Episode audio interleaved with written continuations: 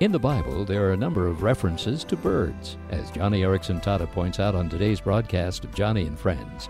And Joni, let's start with this little one as you tell us about Christ's reference to some very ordinary creatures. Jesus said that house sparrows are barely worth a penny.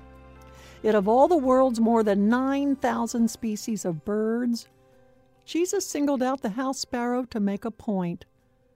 In Matthew chapter 10, he said that if one of those sparrows falls to the ground, the Father notices. God cares. Our Lord tells us that not a one of those sparrows will fall to the ground apart from the will of the Father.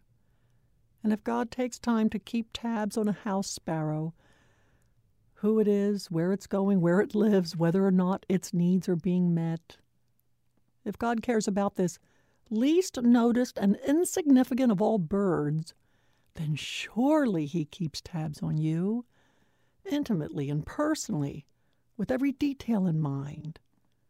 And that is something to remember during this cold, barren month. Ken and I are careful to keep our goldfinch feeder filled with Niger thistle seed. I don't know where else these tiny little birds will find much else to eat. I guess that's why February is National Bird Feeding Month. And when I look out my bedroom window and I see that Ken has uh, thoughtfully uh, put the feeder tightly packed with fresh Niger thistle seed. Always makes me smile. To think that God cares even more specifically for my needs. I'm worth far more to my Heavenly Father than that ragtag little sparrow, yet God cares about the needs of us both. The Bible may point to eagles to underscore courage or power and the Bible may talk about doves as symbols of peace and contentment, but the Bible reserves sparrows to teach a lesson about trust.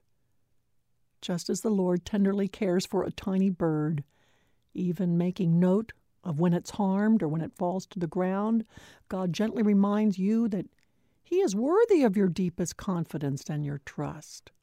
So, how do you approach God today? Perhaps it is cold outside.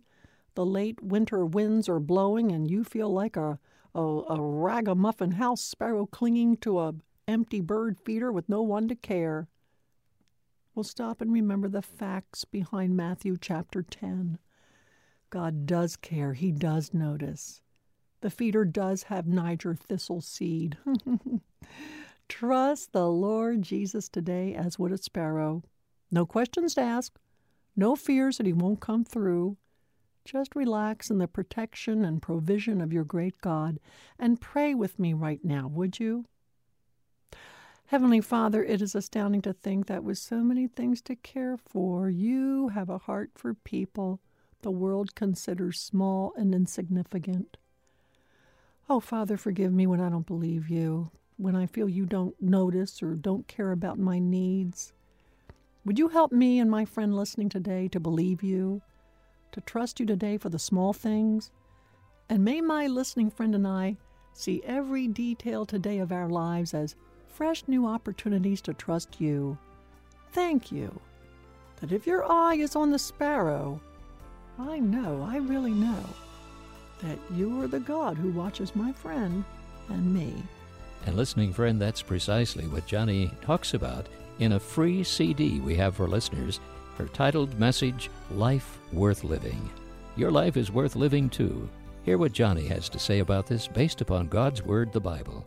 For a free copy of the CD, call us now toll free at 1 888 522 5664.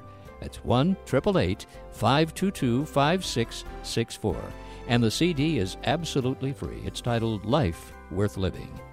Online, go to joniandfriends.org. Find out about our new television program